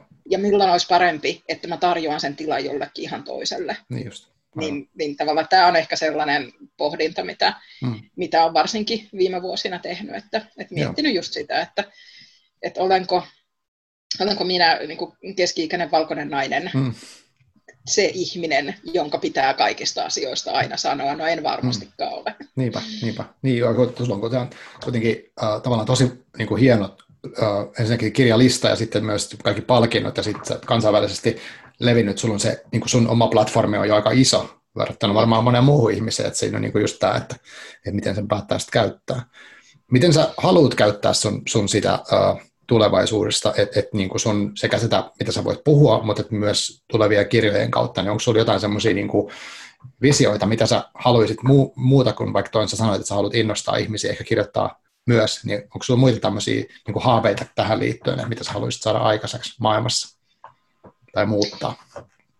Tuo on ihan hyvä kysymys ja se on, se on myös aika vaikea kysymys. Ehkä niin kuin kirjojen kohdalla mä tosi harvoin silloin, kun mä ryhdyn kirjoittamaan, niin mietin oikeastaan sitä, että et pystynkö mä vaikuttamaan tällä jollain tavalla lukijaan tai maailmaan, Joo. koska mä en myöskään usko siihen, että, että sama kirja vaikuttaisi kaikkiin ihmisiin samalla tavalla. Jokainen lukukokemus on, on omanlaisensa ja se, että, että toinen ihminen voi saada kirjasta irti ihan eri asioita kuin toinen ihminen, ja se on mm. Kaikkein hienointa Aivan. koko kirjoittamisessa. Et ehkä, ehkä se, missä mä koen jotenkin itse tekeväni sitä niin kuin keskeisintä työtä, on varmaan vaikka nämä kouluvierailut ja, mm. ja nuorten tapaamiset. Et sitten niissä, vaikka periaatteessa puhun yleensä kirjailijan työstä ja kirjoista, niin yleensä mä huomaan, että jossain kohdassa mä alan aina pitää jotain palopuhetta myös jostain ihan muusta, mu- muusta aiheesta sen kesken kaiken. Itsekin on ihan silleen, että ja, jaaha, mitä tähän päädyinkään, no, mutta eikö mitä an, antaa tulla mm, vaan, mm.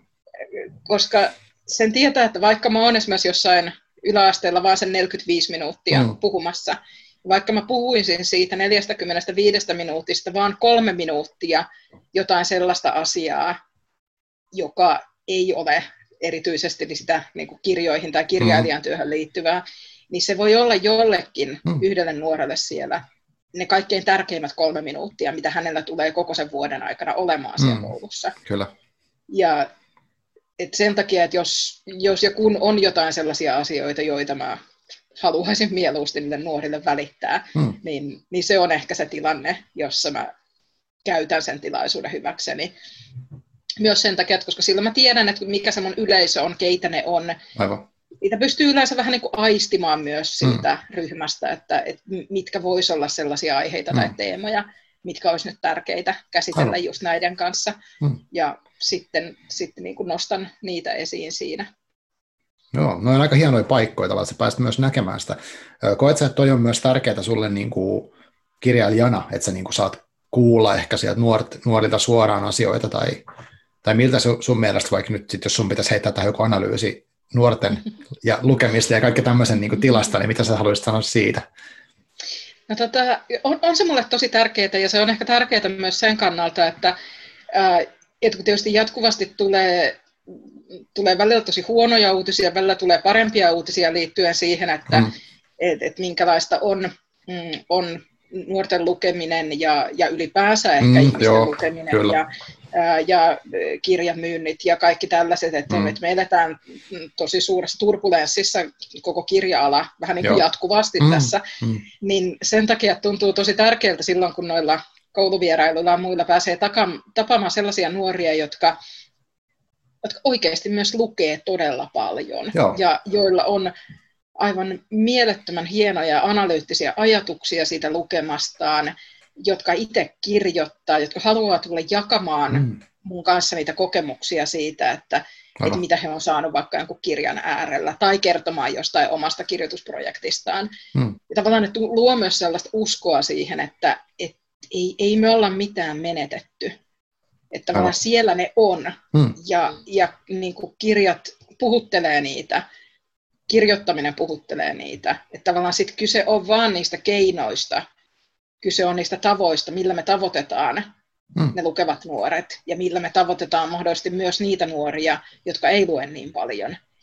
Että ikään kuin se ei, ei ihmismielessä ole tapahtunut mitään sellaista muutosta, joka johtaisi siihen, että, että lukeminen esimerkiksi katoaisi tai kirjat katoaisi johonkin, Aivan. vaan että, että kyse on vaan siitä, että meidän pitää löytää ne oikeat keinot. Aivan. Joo, siis toi on, mä uskon samoin. Jotenkin tämä niin linkittyy myös sit siihen, että se, esimerkiksi tämän kirjan teema tai lukitut, niin se, uh, vaikka niin tässä nyt helppo, helppo poimia niin sieltä tämmöisiä tosi ajankohtaisia asioita, on tämä tekoäly ja sitten on niin kuin, tavallaan tietynlainen vähemmistöt, heidän äänensä ja sitten on niin kuin, tota, ilmastonmuutokset, siis nämähän on vain tämmöisiä, mitä voisi poimia. Se, että mä luulen, että kuitenkin tämä kirja oli sellainen, että se olisi, olisi myös niin kuin 50 vuotta sitten ollut tietyllä tavalla ajankohtainen tai mm. sitten tulevaisuudessa. Et 50 vuotta sitten oli ehkä tämä, niin kuin, että ihmiset Amerikassa varsinkin etti niitä kommunisteja sieltä niin kuin, sama, sama, vähän vainoharraisella tyylillä, niin kuin tuossa etsitään niin kuin etukäteen, että yritetään arvata, onko se rikollinen vai et. Mutta samaan aikaan just tuomaan samaa mieltä tuosta lukemisesta, niin kuin, että et, ei, et, et, et on kiva ajatella, että tämä meidän aika on tosi spesiaali, että nyt on niin, niin älytöntä, että on niin älypuhelimet ja kaikki tämmöiset, mutta sitten toisaalta on paljon asioita, mitkä on ihan samalla lailla aina ollut, tai niin kuin tosi kauan ainakin ihmis, ihmisten välillä. Mutta sekin on tietenkin kiva kuulla ja vahvistus tuota kautta tulee. Koet sä sitten vielä, että niin kuin nyt, öö, no, kun sä kirjoitat, niin kuin, oot kirjoittanut paljon nuorille, vaikka et pelkästään nuorille, niin koet sä olevasi e- enemmän niin kuin läsnä siinä nuorten maailmassa kuin ns. normi ihminen, tai voiko sille edes sanoa. Koska itse tuntuu niin kuin, tavallaan, mä käyn niin vanha, että mä, mä pystyn sanomaan silleen, että nykyään nuoret, jos mä haluaisin. Mm. Eli, eli tavallaan on paljon se, mitä mä en ymmärrä ollenkaan, tai mitä mä en niin tiedä, mitä he touhuu, tai minkälaisia niin kuin, haasteita heillä vaikka on. Mutta mm. miten sä koet tämän? No ky- kyllä mä varmaan on, on jossain määrin niin kuin enemmän kartalla kuin, kuin sellainen ihminen, jonka ei tavallaan niin kuin työnsä puolesta tarvi olla tai hmm. ei saa olla missään tekemisissä nuorten ja nuorten maailman kanssa. Hmm. Mutta kyllä mä uskon, että kaikkein eniten lähtee kuitenkin siitä omasta, omasta kiinnostuksesta. Hmm, kyllä. Et, et kyllä mä luulen, että vaikka mä en kirjoittaisi koskaan enää mitään nuorille, hmm. niin siitä huolimatta mä seuraisin sitä, että, että mitä, mitä siellä niiden maailmassa tapahtuu. Joo. Joo. Ja sitten samanaikaisesti asia, mistä mä aina jotenkin haluan, äh, haluan muistuttaa äh, niin kuin vanhempia ja aikuisia, on hmm. se, että, että me puhutaan paljon semmoisesta niin kuin jostain hyvin mystisestä nuorten maailmasta, joka mm-hmm. on niin kuin joku semmoinen saari mm-hmm. jossain, jonne nuoret menee ja sitten ne on siellä maailmassaan. Joo. Niin tavallaan se, hei, että se saari on tässä, ihan tässä meidän maailmassa. Mm, että ne nuoret elää tätä täsmälleen samaa maailmaa kuin mekin. Mm-hmm. Ja tätä samaa yhteiskuntaa ja tätä samaa todellisuutta, että ei ne ole jossain omassa mystisessä eristyksessään. Mm-hmm. Et vaikka siellä voi olla jotain harrastuksia ja jotain sanontoja, jotain meemejä, mm. jotka on meidän mielestä täysin käsittämättömiä, niin ihan tätä samaa maailmaa ne on siitä huolimatta. ja ja tiet, tietyllä lailla niin kuin ne, ne semmoiset niin vaikeudet ja, ja ongelmat, mitä on aikuisten maailmassa, niin väistämättä ne heijastuu myös sinne nuorille, mm. tai on myös niille ihan yhtä lailla todellisuutta. E, et ei, ei ne myöskään ole tavallaan eristyksissä niistäkään, Aivan. Niin kuin hyvässäkään mielessä, vaan että tota, kyllä, kyllä niin kuin kaikki vaikuttaa kaikkeen.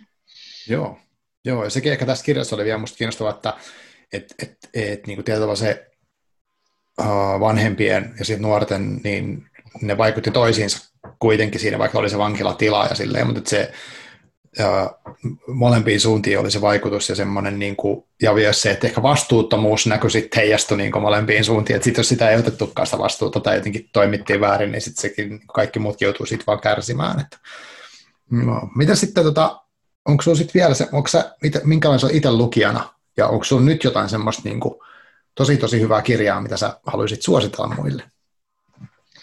No mä oon lukijana aika tota, mä tykkään sanoa monipuolinen, mm. mutta sitten samanaikaisesti mun täytyy kuitenkin ehkä niin kuin olla kriittinen tämän mun oman monipuolisuuskäsitykseni kanssa, että et vaikka mä mieluusti sanoisin lukevani kirjallisuutta tosi laidasta laitaan, niin kyllä mä oon kuitenkin se aika romaanipainotteinen lukijana. Joo. Että tota, et joo, luen, luen myös runoja, luen myös joskus draamaa, tietokirjallisuuttakin, mutta, mutta jos mä katson esimerkiksi mun omia, omia lukulistoja, mä nyt rupesin tänä vuonna pitämään pitkästä aikaa tota, semmoista, ei nyt lukupäiväkirjaa, mutta ihan vaan niin listausta, että, että mitä luen, jotta mm. on ihan kiinnostava nähdä sitten vuoden lopussa, että, että mitä on tullut lukeneeksi. Niin kyllä se niin kuin romaaneihin tosi vahvalti painottuu. Ja sitten, että siellä on siis aikuisten romaaneita ja sitten nuorten aikuisten romaaneita. Että ne on oikeastaan mm. niin kuin ne, ne, joita mä niin kuin kaikkein, kaikkein eniten luen. Ja tota, ähm, mulla nyt viime aikojen semmoiset niin kuin kaikkein kovimmin kolahtaneet lukukokemukset on ollut tota, tämmöisen ruotsalaisen äh, Alex Schulmanin kaksi kirjaa. Ensimmäinen niistä on, on tota, nimeltään Unohda minut, joka käsittelee äh, Aleksin suhdetta hänen äitiinsä, joka oli alkoholisti ja sitten, sitten tota, poltan nämä kirjeet, joka puolestaan käsittelee sitten äh, sit vähän tota, aiempaa sukupolvea. Ja, no. ja ne on ollut niin kuin ihan mielettömän hienoja, intensiivisiä kirjoja molemmat, ja sellaisia, joiden kohdalla olen miettinyt myös paljon tätä, tätä niin kuin autofiktion käsitettä ja mm. sitä, että, että minkä takia mulle lukijana on on aika ajoin vähän ongelmallista lukea jotain autofiktiivisia teoksia. Okay. Se, se on ehkä, ehkä tullut nyt niin kuin itselle mieleen pinnalle sen takia, koska nyt on niin paljon tästä autofiktiosta puhuttu ja sitten on paljon tämmöisiä autofiktiivisia teoksia ilmestynyt. Ja osassa niistä musta on vaan sellainen tunne, että, että ihan pelkästään se, että jokin asia on oikeasti tapahtunut, ei riitä siihen, että se on kirjallisuutta. Mm. Ja mm ja, ja sitä kautta joskus joidenkin autofiktiivisten teosten lukeminen tuntuu mun mielestä niin kuin lievästi kiusalliselta, koska mä vaan koen, että niissä ei ole itse asiassa ihan tarpeeksi Joo. Niin kokonaiseksi kirjaksi. Et sieltä on otettu, mm. otettu niin kuin vaan jotain tie, tiettyä elämän osaa ja sitten sitä, Aivan. sitä möyhötään menemään ja, ja sitten niin. todetaan, että no, tämä on, tää on nyt sitten autofiktiivinen romaani. Ja, ja sitten mietin, minkä takia nuo Sulmanin kirjat, jotka on molemmat hyvin vahvasti autofiktiivisia, mm. miksi ne ei tuottanut musta tätä samankaltaista tunnetta. Joo. Ja mä luulen, että se johtuu jotenkin siitä, että, että ne lähtee kuitenkin siitä sen kirjoittajan tai kirjailijan omasta halusta selvittää tiettyjä asioita itsessään ja nähdä, mm. nähdä että mitkä asiat siinä, että, että minkälaisia hänen vanhempaansa on ollut tai minkälaisia hänen isovanhempaansa on ollut, mm. miten he vaikuttaa häneen. Ja, ja silloin se tavallaan kasvaa se teos isommaksi kuin pelkästään sellaiseksi Aivan. tietynlaiseksi ehkä vähän tirkisteleväksi mm. paljastuskirjaksi siitä, että no nyt, nyt onkin ollut tällainen ja tällainen Aivan. asia vaikka omien, omien isovanhempien elämässä. Mm. Ja, ja sitä kautta ne ei pelkästään niin kuin, tavallaan enää kerrokaan Alex Schulmanista tai Alex Schulmanin suvusta, Aivan. vaan ne kertoo jostain laajemmasta, ne kertoo ihmisyydestä, ne kertoo hmm. siitä, että, että miten, miten edelliset sukupolvet vaikuttaa meihin ihmisiin. Ja, Aivan. ja sitä kautta jotenkin koin saavani niistä kirjoista kyllä niin kuin tosi paljon. Sitten taas tuolta, tuolta YA-puolelta, niin tota, ää, viime aikoina on olen lukenut kotimaisia aika lailla ylipäänsäkin, tykkään lukea, lukea yöpuolelta ehkä ennen kaikkea noita kotimaisia teoksia, niin sieltä nostaisin mieluusti J.S. Meresmaan sääromaanin Dodo. Hmm. Ah, mä oon kuullut siitä paljon positiivista.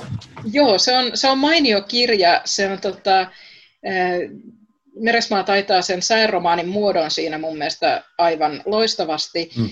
Ja se on kirja, jossa on niin paljon erilaisia teemoja ja aiheita, ja osa niistä on, on hyvinkin isoja ja raskaita, mutta niitä pystytään käsittelemään kuitenkin semmoisella mm.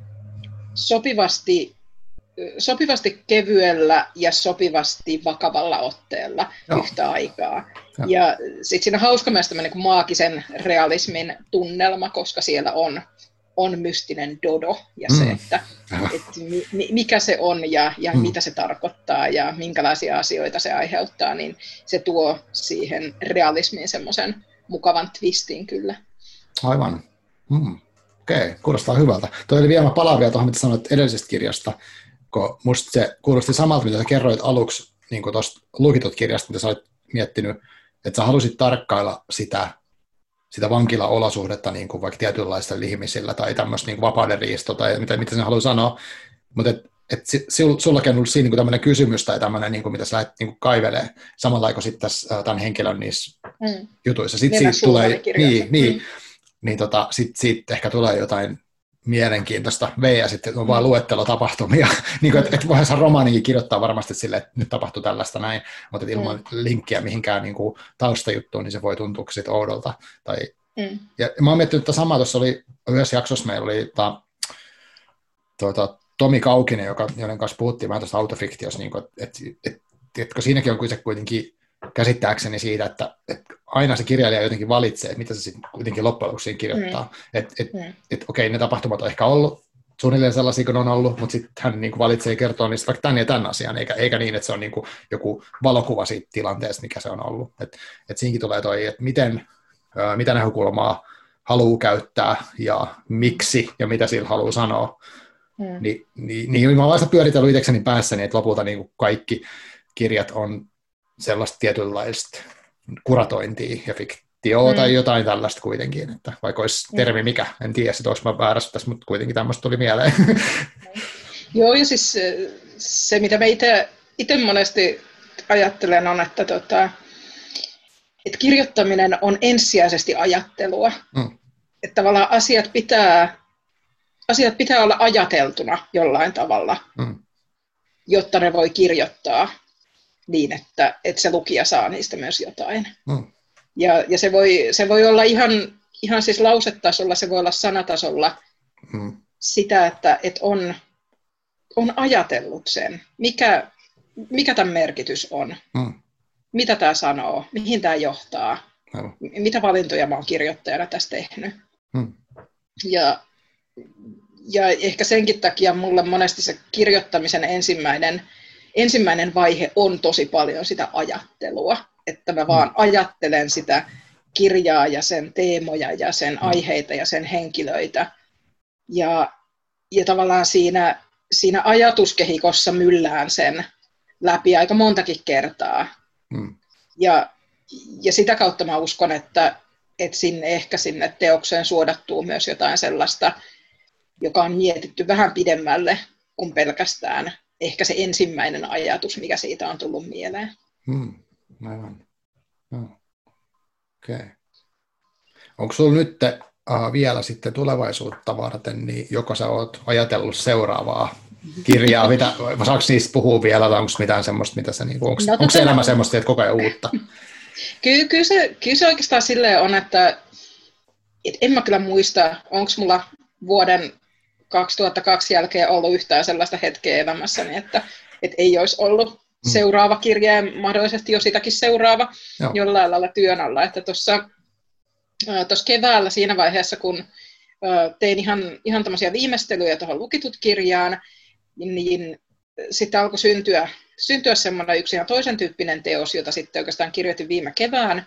Mm. Ja laitoinkin sen sitten sit ennen kesää jo tota, kustannustoimittajalle vähän katsottavaksi, että, että mitäs, mitäs mieltä oot. Se on, mm. se on taas ehkä vähän toisen tyyppistä kuin Joo. mitä on aiemmin kirjoittanut. Ja sitten sit nyt lomailin kesällä kyllä ihan, ihan siis kunnolla lomailin, mm. että en, en avannut tietokonetta kirjoittaakseni, Joo. mutta selvästi siinä sitten kuitenkin ajatuksia ei pystynyt laittamaan ihan kokonaan pauselle, vaan Joo, siellä, siellä jotain, jotain möyhentyi menemään mm. ja nyt sitten tota, ihan tässä parin viimeisen päivän aikana on sitten aloitellut yhden uuden, uuden kirjan kirjoittamista. Että okay. no niin. Katsotaan, että mikä, mikä ilmestyy ensin ja vai sanonko kustannustoimittajia, että kuule, Pitäisikö olla silleen, että jätetään tämä ihan tänne meidän väliseksi vaan. Justi, joo.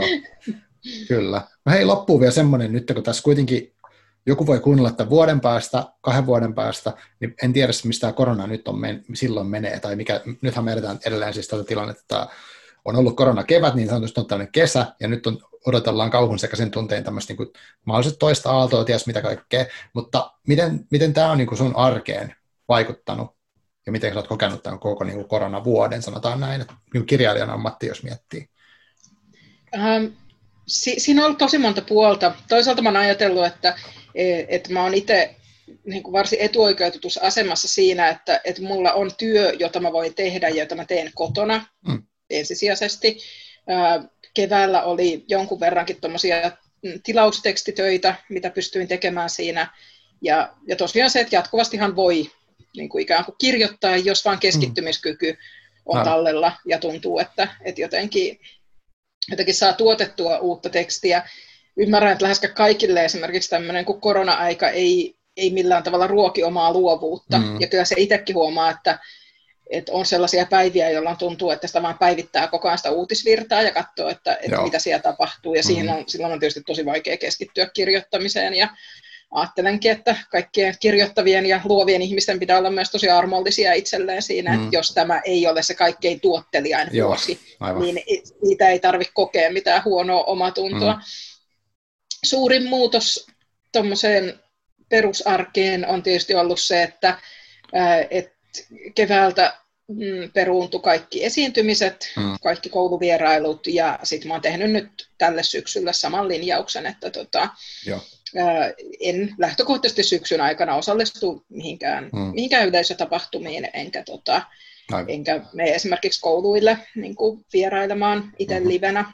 Että, niin. et se on itse asiassa aika, aika isokin. Syksyllähän on, on isoja kirjamessuja mm-hmm. ja yleensä muutenkin aika semmoista vilkasta kulttuurielämää, erilaisia Niinpä. esiintymisiä ja muita, niin nyt kun ne jää kaikki pois, niin se on kiinnostava nähdä, että, että miten toi syksy sitten hahmottuu ja rytmittyy, sit, kun Niinpä. niitä ei olekaan lainkaan. Aivan, joo. No kaiken puolen poikkeuksellista aikaa kyllä. Mm, kyllä. joo, hyvä. Hmm. Hei, tota, onko sinulla vielä jotain, mitä sä haluat tästä meidän vapausteemasta sanoa tähän loppuun? Tässä on to- tosi paljon näkökulmia ja e, oli kiva keskustella tästä kirjasta, ja tai siis vähän niin kuin se ulkopuoleltakin tästä, tästä niin kuin vapausvastuujutusta jotenkin. Tämä tuntuu tärkeältä aiheelta. Ja se, mikä mullekin tuossa niin pomppasi tuosta kirjasta aika voimakkaasti, oli just tämä tämmöinen, niin kuin, uh, mitä, on, mitä on oikeus tehdä muille ja sitten, että millä, niin kuin millä perusteella on oikeus vaikka tuomita ihmisiä ja, ja näin, että se, uh, se herätti paljon sellaista ajattelua.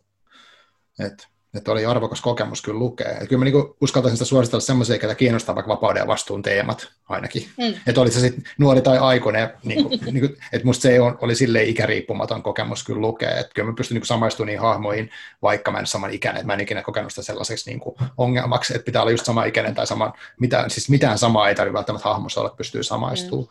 Että se riippuu ihan siitä, mitä se haluaa se tyyppi tai jotain tällaista. Joo. Kyllä, ja, tota, ja tosi kiva kuulla, kuulla kyllä toi, että, että kirja on herättänyt niin kuin monenlaisia ajatuksia ja, ja pohdintoja. Ja, ja sitten se, minkä mä oon huomannut itse asiassa ehkä jo muutamia aiempiakin kirjojen kohdalla, että, hmm.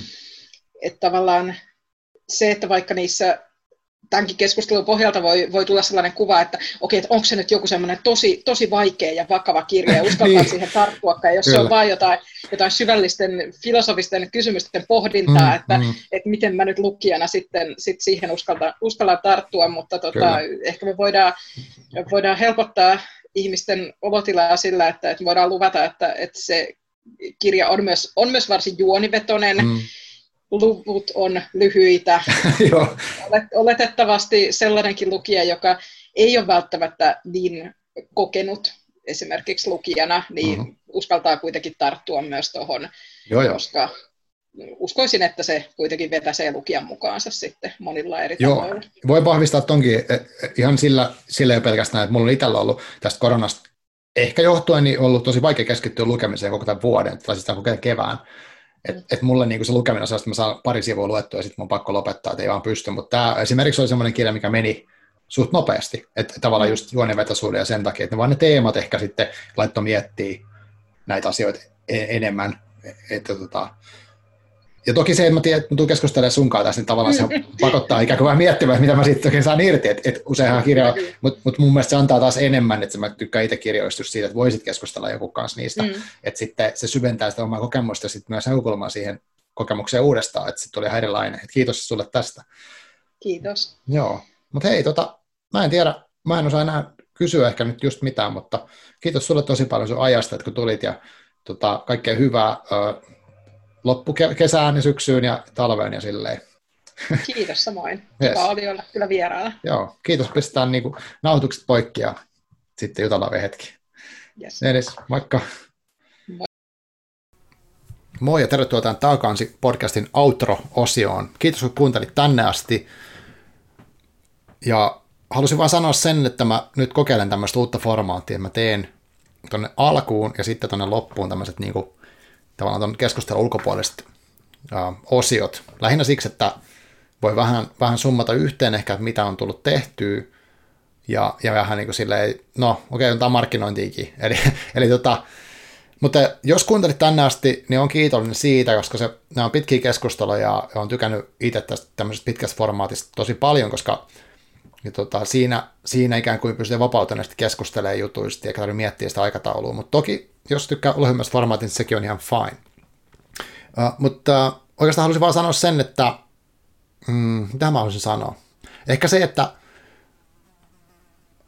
itselle nämä, nämä keskustelut tosiaan on sellaisia, että mä joudun niin kuin aika pitkäänkin prosessoimaan, että mitä niistä tuli oikeastaan käytyä läpi, sit, kun mä oon ne niin kuin käynyt niiden ihmisten kanssa. Joskus, joskus ne asiat niin tulee vasta myöhemmin mieleen, että ei välttämättä niin kuin, tästä keskustelusta mitä puoli tuntia aikaa, mitä me käytiin, niin tavallaan tässä lopussa editointivaiheessa tätä teen, niin mä välttämättä vieläkään osaa järkevältä tavalla summata tätä juttua. Mutta ehkä, ehkä se, että tuossa nyt kuitenkin musta yllättävällä tavalla tuli esille se, että miten toi, miten kirjailijan, niin kuin Sallan tässä tapauksessa, niin toi tapa miettii sitä kirjaa etukäteen ja sitten tavallaan niitä valintoja etukäteen niin aika tarkastikin ja vastuullisesti oli tosi hieno, hieno tavallaan löydös tai semmoinen, mitä niin kuin en osannut ikään kuin odottaa, mistä oltaisiin puhuttu. Et, et se, se ehkä on semmoinen niin tosi kiva yllätys tässä keskustelussa, että tulee tämmöinen uusi näkökulma, ja useinhan näistä tulee jokaisessa melkein, tai varmaan kaikista, mitä on, mitä on näitä tehty, niin on aina, aina yllättänyt joku näkökulma, mitä en ole alun perin ajatellutkaan. Ja yleensä mulla on aika niin kuin kevyt näistä, kevyt käsikirjoitus, missä on ehkä muutama teema, missä mä haluan puhua,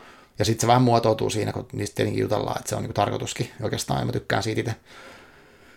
Mutta joo, kiitos paljon kun kuuntelet kuuntelet näitä, näitä jaksoja ja, ja tota, jos tämä kansi jos sulle tuttu aikaisemmin, niin jos tykkäät, niin ihmeessä pistä tilaukseen, jos haluat kuunnella lisää näitä. Näitä nyt ilmestyy sitten aina epäsäännöllisin säännöllisin väliajoin, että se on muutamia, muutamia tulevia jaksoja buukattu tai siis vieraita niin kuin sovittu etukäteen, mutta aikataulut aina vähän sellainen riippuen, riippuen monesta eri asiasta. Mutta pistä tilaukseen löytyy tosiaan Spotifysta ja SoundCloudista ja iTunesista ja ties mistä, niin kaikista podcast-sovelluksista pitäisi löytyä tämä, tämä kansi podcast, että sieltä vaan tilailee. Ja, ja tota, tsemppiä kaikille tähän loppukesään, kaikkea hyvää ja pistä, jos on mielessä palautetta, toiveita, kommentteja, mitä ikinä näihin jaksoihin, niin tahakansi.fi, sieltä löytyy semmoinen lomake, mistä voi lähettää viestiä, tai Twitterissä mulle voi laittaa suoraan Marko Suomi tota, nimimerkille viestiä, tai ihan sama mitä kautta nyt löydättäkään, niin, niin pistäkää tulee kommentti, jos haluatte. Mutta ei ole pakko, näitä voi kuunnella ilman kommentoimattakin, että sekin on ihan vapauttavaa. Ei muuta, kiitos paljon, moi moi!